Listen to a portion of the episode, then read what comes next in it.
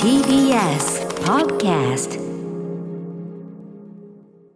はい、金曜日になりました。山本さん、よろしくお願いします。歌丸さんお願いします。はい、そんな中、本日第6スタジオにですね、私ちょっとね、あの今日新ウルトラマンなんで、私の部屋に置いてあるですね。えーあの書庫と言いましょうか、本がいっぱい置いてある本とか、ええあのミニチュア、あのミニチュアあのフィギュアとかをはいまとめて置いてるこう部屋というか。おーそこがあって、そこから持ってきましたね、初代のウルトラマンのタイプ A と言われる顔のね、かやっつですね。こいいですね。フィギュアってね、ちょっと買おうかな。これ人は生で買ったことこないれんだよな。相当いいですよね。これできあの塗装とかも相当いいですし。ね、なんかシルー、バーの部分とかがなんかこう、なんていうんですか、ちょっとね、うんこう。いぶしというかね、はいあの影がちゃんと渋い感じちょっと汚しが入っててちょっと影がついてたでしょこれちょっといいやつねなんですごくすよ、ねリアリティというかね、ウルトラマンはちょっとね、あの腰をね、曲げてね、はいこう両手で構えてるような。まあ、特徴的なねねあのポーズですよね、はうい、わーそしてこちらは一応新ウルトラマンのこれはガシャポンあちっのちゃいはい、あれでございます、へーねえこうやって見ると俺結構ねライダーの世代的にはライダーだし、はいあのもちろんあの初代ウルトラマンなんて僕全然あのリアルタイムでも何でもなくて、ええあの後追いで再放送とかソフトとかであーあの見た口なんですけど、はいそうしてみると意外とライダーライダー世代だし熱狂してたのはライダーなんだけど、はいフィギュアとか持ってるのはウルトラマンなんだよななんだこれへー多分ウルトラマンの、まあ、今回のまさに「新ウルトラマン」の肝の部分でもあるけど、やっぱはいウルトラマンの造形が好きなんでしょうねやっぱねあーこの形がね、んそうそうそう、存在感とあかの僕もウルトラマンとかカメラライダーとかあんまりハマらなかったんですけどあそこうなんのですよう頃、んうんうん今回「新ウルトラマン」見たらやっぱり、このウルトラマンのフォルムとか、いなんかよく見たらなんか怪しいなみたいな怪しいしなんか不審不審そうそう感そうがすごく愛せるなと思って、うんあの端的に言って今になってうん、端的に言ってさ「何それ」っていうさ あのもう慣れてるけど俺たちそのウルトラマンがいる世界に住んで久しいからさあの何も考えてないからさ冷静に考えないとさ何それっていうさ何こいつっていうさでちゃんとその何こいつ感みたいなものをちゃんとねあの今回向き合ってるんでそこはすごくいいとこですよね。はいそうですねやっぱデザインがこれ成田徹さんというね、はいあのウルトラのその怪獣とかウルトラマンとかデザインされた、ほうほうはいあのー方のあれで、まあ、やっぱりそのシュールレアリズムとかそういうとこをこういっぱい取り入れたようなあの感覚で、まあ、めそもそもこの成田さんのデザインがめちゃめちゃそもそも秀逸で、はい、あの青森、えっと、青森県立美術館かなあそこ行くとですねたっぷりこの成田さんの作品なんかもございますし、はいえーそういう意味でもまた青森行きたいななんて思ったりするんですけどね。いいな青森観光はいはい、ということで、えちょちょっと今日ね、オープニングで、またまた、現在ね、ライムスター、えっと世界西原紹介の世界パート2、逆フィーチャリング、クレイジーケンバーの、ああ、ありがと流うれた、アバンでかけていた、すいませ ん、今、大好評、発売中、織り込んでも非常に成績を残すことができました、はい最高、デイリー2位ですからねえね、おめでとうこれな、ございなますんでああいうことになるかっていうと、あのービクターの、あの物はねフィジカルの物はビクターのオンラインさあのストアでしか売ってないんだけど、はいあのそれって集計がだからそのなんていうの今のオリコンってその集計がすごく複雑化してて、、はいろんなその売り上げとなんかそういうだから回転数だなんだいろいろ合わせたらになるみたいで、でそのショップのそのオンラインストアのやつはなんかね、売り上げが一気にで全くゼロの人ドンっていく人があるみたいでへーだからそのドンっていった日に2位ででそれ全体に鳴らすと週間9位みたいな。へーことみたいなんですよね。でもライムスターのシングルとしてはやっぱり最高位です。やっぱ我々あのうアルバムが売れるアーティストでシングルはどうしてもその前のお披露目みたいな感じだったんでこれまで正直そこまで順位としてはただね2002年とかその1年とかその頃に出してるから枚数から言うと多分今より丸が2つ2つか3つ多いとかもうそんぐらいの枚数でもう今の比べ物にならないですけどただまあ今のねこういう苦しい状況の中でもですね皆さんいろんな工夫をしてやってる中でですね、まあ西原紹介とのコラボということで、はい、あのいい成績を残させていただきましたありがとうございます、気そんなもら我えます々ライムスターのですねちょっと新たなお知らせが本日されましたのでほうこれ番組始めてかあらやらせていただこうかと思います、えーアフターシックスジャンクション After Six Junction. 6月3日金曜日時刻は6時今5分ですラジオでお聞きの方もラジコでお聞きの方もここんんばばんんはは TBS ラジオをキーステーションにお送りしているカルチャーキュレーションプログラムアフターシックスジャンクション通称アトロクですパーソナリティは私ラップグループライムスターの歌丸です本日は TBS ラジオ第6スタジオに参上しておりますそして金曜パートナーは TBS ラジオ第6スタジオからお送りしています私の好きな言葉です TBS アナウンサー山本貴明ですあのー私がね「シン・ウルトラマン」見ててふと気づいたふと気づいてましたねふと気づいた山本はい聞いてましたよ浩二さんねあ山本浩二さんのー鎌倉殿の13人でもだ非常出てにますよ好演を見せていらっしゃいます山本浩二さん、えが、特に今回のメフィラス星人役の山本浩二さんが非常に、山本隆明 さんっていうか誰かに似てるなと思いながら知り合いの誰かに似てるなと思いながら見てたらあこれ高木じゃんっていうでそれをひびひびちゃんかなもう分かりみっつってましたよ、水曜パートナーの、はい、もう分かりみ分かりみっつってました分かる分かるってうん、めちゃめちゃハマったって言ってました よ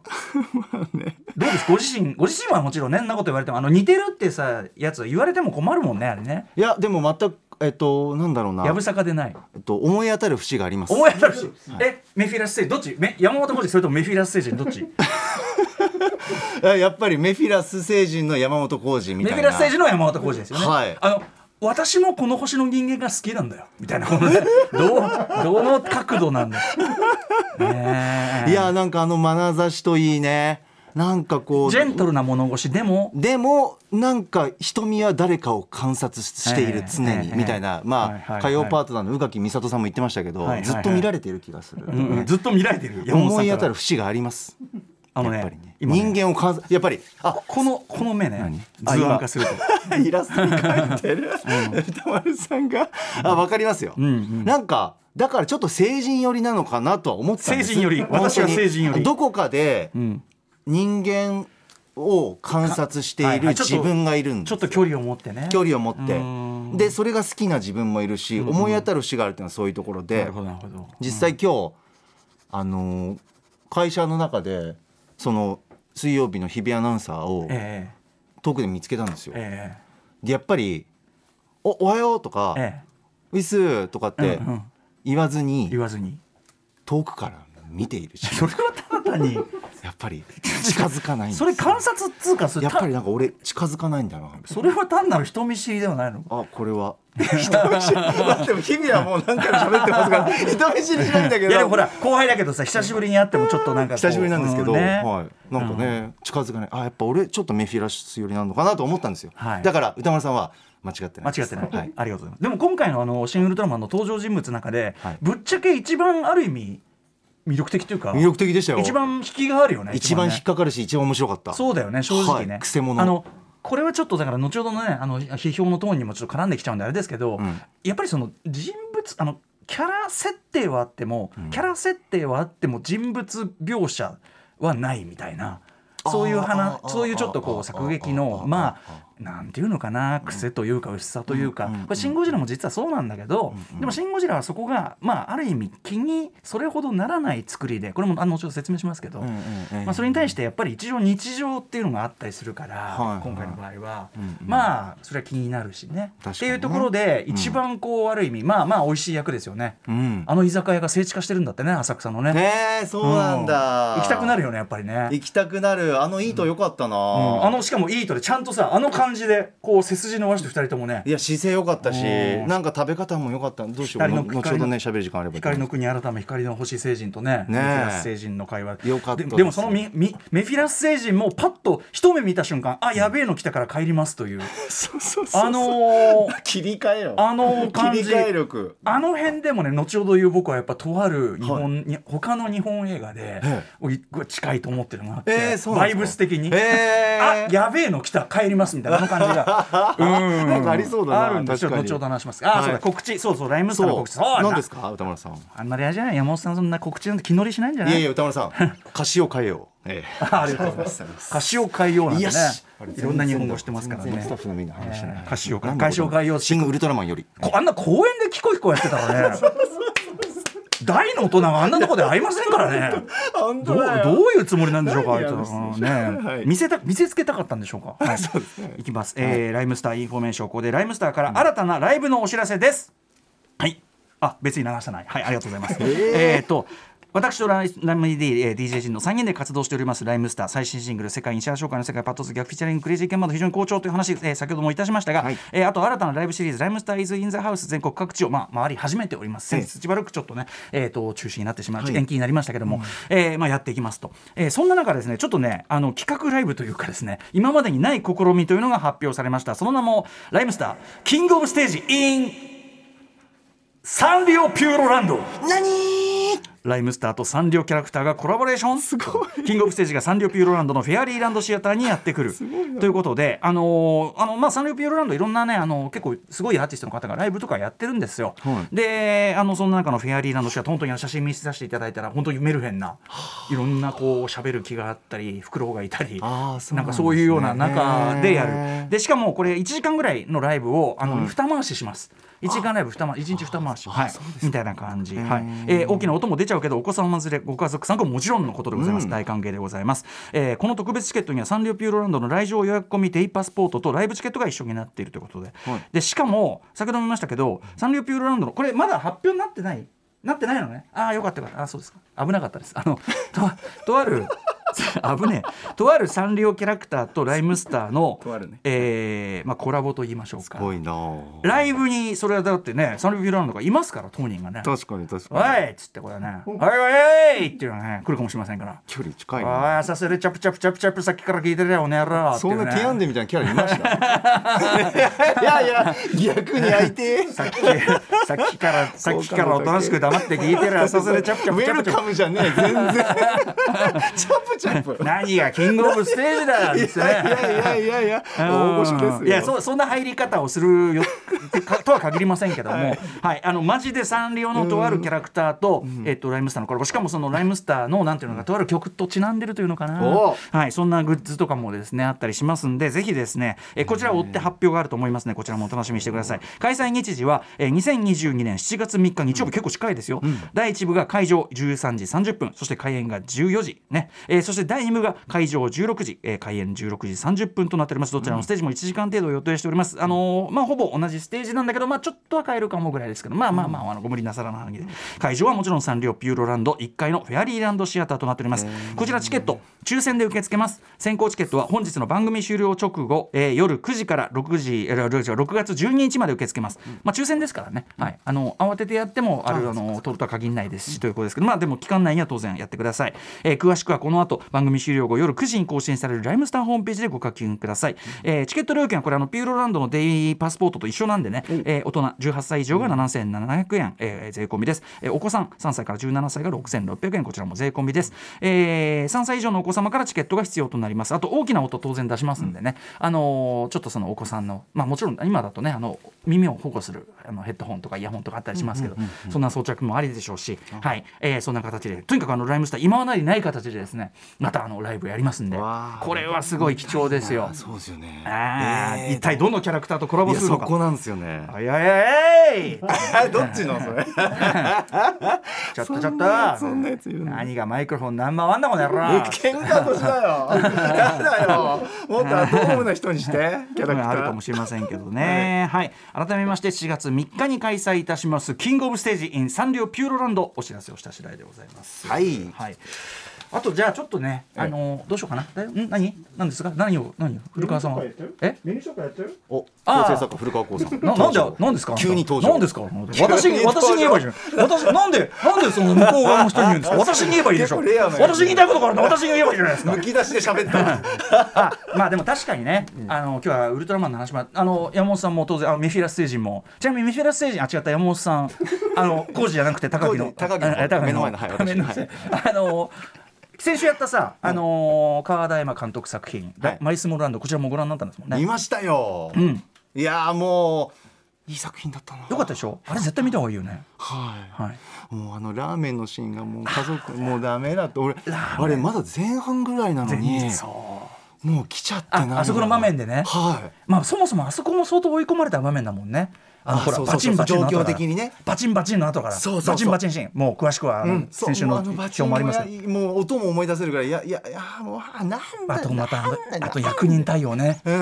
僕に言われても困りますみたいなもう、はいドライな感じでさはいそれではパチンパチンねあの響く音ねねでそこから素その晴らしい表現でしたけどでちょっとねこれからその生活が苦しくなるかもしれないのにやっぱりここでねちょっとあんまり落ちないようにというお父さんの配慮もあるんでしょう家族4人でラそうーメン来ましたもうトッピングトッピングそう3もうあ300そ円こまでがダしメていいよもう好きなのでいいよって2つまでいいよって言ってねねえなんかあのでいざ席についてラーメン食べ始めるじゃないですか、マイスモルランドですよマイスモーラ映画はマイスモーランド、ねあのなんかあの食卓だけこうなんかキラッキラしてるんですよねあーやっぱ美しいの日差しっていうか明るいね昼間の時間帯でふわーっと光さしてるような感じで穏やかででなんか食べ方ねあの音を立てて音を立ててしかもこれが面白いねだからそれがその家族のいい思い出になるんだけど同時にそのやっぱ日本文化に順応するかどうするか日本人と同化するのかどうかっていう実はその文化差のネタにもなってるじゃんだからすごくすごくうまいよあれいろいろ詰まってるめちゃうまいよね本当家族へだけじゃなくそうあよかったなでやっぱスタンスが妹さんが一番もう完全にそのある意味クルド的なルーツをもう捨てたっていいぐらいに思ってる妹さんだからそうですね音立てて食べた方が美味しいんだよっつって。からのっていうねでもそれがやっぱ家族にとってか一番かけがえのない瞬間だったかもしれないねというね。もういいとシーン好きだからもうたまんないですよいねいと例えばあのクルド料理の数々も美味しそうじゃない美味しそうだった、うんあとやっぱそういう文化も知ることができたし、はいい、ろんな食事のスタイルがあるんだなっていうことだったりとか、うんうんはいまあお祈りもそうですけど、はいなんかそういうのも勉強になりましたし、うんうんあとやっぱりラーメンからの最後ね後半のね、えもうこの伏線に生かされます箸のそう、はねもうく泣けるよあれは。ちなみにあの放送後あの脚本監督の川田さんからあのメールもいただきまして、おはい、はいあのなんかすごくあの良かったです。僕僕自身もあの向こうからのお礼のメールなんだけど、はい僕自身もすごくこう励みになるようなあ方そう面ですか方面メールえでーありがとうございます。あ励みれになりはます。みあれはご覧になった方がいい本当にねいうんろいろもらうものありましたよ、ね素晴らしい映画ありがとうございますあ。ともう歌丸さんええちょっとだけいいですか、なんですか。岩佐正樹監督のマイス、ええマイあママイインンドドゲゲーームムも見ちゃって、はいもう頭の中ぐちゃぐちゃになりました、はいはい。本当に、あのー犬を見る前にね,、ねぜひっていうことであの教ーえてルいフィ・ただガいーて、サさんの代表作一個挙げるというならやはりマインドゲームは見といていただきたいっつってはどうでしたい、いやもうなんかどどう思えとどうどうなっている岩佐さんの頭のはい中はいまあ、みた情いな報量凄まじいですすさまじいしアニメーションもなんかもうこれでもかっていうぐらいのななんていうんだろうな、うん躍動感と伸びと、なんか色使いと、はいなんかめくるめくもうなんかすべての手法が使われてますもん ねある意味ねそうですよね本当にアニメでできるすべての手法が入ってるあのさ、ま、あの全部いろんな良さあるんで全部の話するのは無理だけど、はい僕特にやっぱりそのいつも思い出すのはあのメイクラブシーンですよああはいすごくないめあちそゃこくちゃ印象的あの僕はそのなんていうのかな性欲とか、はなんていうのそれがこうわっとこうエンジンがいわゆるスイッチが入るっていうか、みたいなでそれの結果こういう気持ちになるみたいなものを、ここまでだからあらゆるこうメイクラブシーンの中であんまりこうセックスとかファックとか言いたくないっていうか、メイクラブシーンの中で。いはい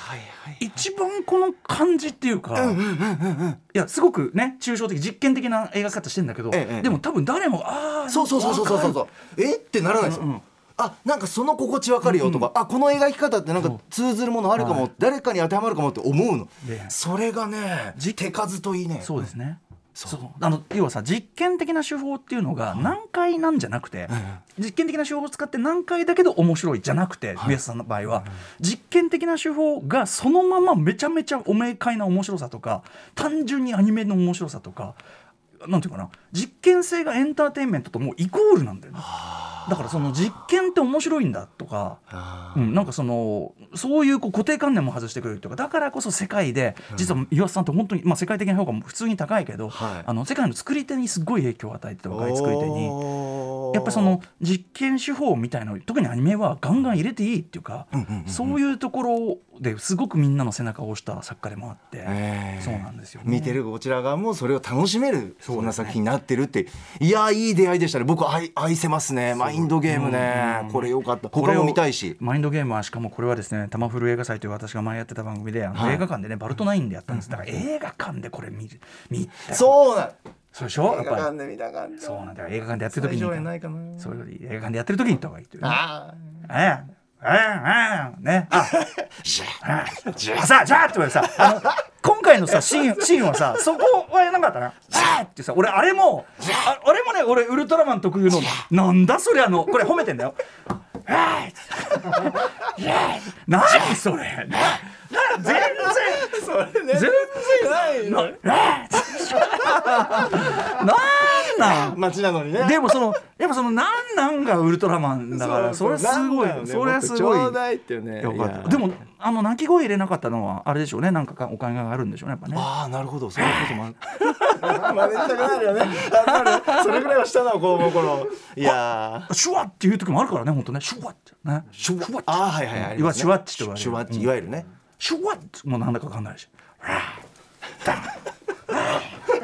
立ち上が って構えた、ウルトラマンになったあーそういえばねあの今日あのモーションパあのキャプチャーでね、はいやっぱりあの当然安野さんもね、安野さんご自身がね、はいあの帰ってきたウルトラマンマニアとあの映画をかつて捉えててご自身がウルトラマンを演じるというのをやってたんで、念願の本丸にねだからその念願の本丸2巻が新シリーズの、特にまあゴジラウルトラマンライダーとくる流れでもあるんでねあー筋金入りの日本のトップオタクが本気出すとどうなるかみたいなところで皆さんお手並み拝見ということでいくわけですけほうどほうほうああそうだいぶ時間来てしまいました、ねということでメイン紹介いってみましょうはいということで6時半からは週刊映画辞表ムービーウォッチメンです今夜歌丸さんが評論するのは日本を代表する特撮ヒーローが生まれ変わった新ウルトラマンですそして C からライブや DJ などさまざまなスタイルで音楽を届けるミュージックゾーンライブダイレクト今夜のゲストはこの方です今年は毎月新曲を発表することを宣言新曲「ベストフレンド」今お聴きのね「ベストフレンド」を配信シリーズしたばかりのシンガーソングライターギタリストソーグッドさん番組久々の登場ですそしてはい7時40分頃からは投稿コーナー金曜日は中小概念警察ぼんやりとした認識で使われているのでは意味を見つめ直した方がいいのではそんな言葉の数々我々が取り締まっていきます、はいそして8時からは番組で紹介した情報や聞きどころを振り返る「アトロックフューチャーパスト」今夜は映像コレクタービデオ考古学者のコンバットレックさん来てくださいますはい今週はバラ色ダンディ出演しない週なので最後に来ますだからレックも来て私もいてではなかなかないですからねレックも来て私もいて私の好きな言葉です さてやー番組では皆さんからのメッセージをいつでもお待ちしております歌丸アットマーク tbs.co.jp まで番組では各種 SNS も稼働中 TwitterLINE インスタグラムフォローお願いしますじゃあやっぱりあの私は今週は MX に行く日です私の苦手な言葉ですってやつだねとても苦手な言葉 です山本さん作ったそれではアフターシックスジャンクション行ってみよう After Six Junction. はい新ウルトラマン、えー、山本ウォッチメンメフィラスウォッチメンいかがでしょうか、 メフィラスウォッチメンあのーやっぱり冒頭に見るあのウルトラマンのやっぱ不信感っていうか、最初に不審者出てきた時はい、はいめちゃくちゃかっこよくて、ええそんなハマった世代というかハマったあの子供の頃はなかったんですけど僕、ええちょっとこれきっかけに好きになりそうなぐらいなんか君の悪さといい僕好みだったんで、こんなウルトラマンはないけどねやっぱりねそうですよねうんリブートなんで ね今回はねでもつるんとして綺麗だしなんかこう見惚れたっていうか、んうんうんまず掴まれたしあと戦う時の動きが、はいはいエキセントリックっていうか、はいはいはいこれもちょっとこう不気味さがあって、うんうんうんうんすごく好みに合うんですよ。はいはいこんな動きするのうわうわ気持ち気持ち悪いみたいなであもの強っみたいな。元のさスーツアクトと同じでさこう例えばピョンと取り上がったりする時のさ変な感じ、そうそうそうそう、ねなんかね子供の頃はそこまで引っかかったことなかったんですけど、うんうん今になってみると、ん自分の趣味思考がはっきりしてるからか、えなんかいい動きだねうんうんなんかそんなジャンプするのみたいな、うんうんあとやっぱメフィラス星人いい年いいんですよ ねあの居酒屋よかったな、メフィラスがちょこちょこつまんでんのあれに名場面なんでそんなちょっと食べるのち結構でもちゃんと食べてるねょっとあの、つまみながらお酒飲んでるんであれ大将ね白石和也監督だよね明らかにねあ、うんそうなんですね、うわーあ一瞬しそかこの、映らないうんあのシーンも良かったしあとお菓子を食べる時の袋側からの視点のいいとも良かったあーなあれ早見あかこりちさんらが見てるこうやってそううん早見あかりさんこちらが見てるこちらがなんか食べられちゃうみたいなねあれも迫力あって良かったそんなとこよなってこのく後映画るの After Six Junction.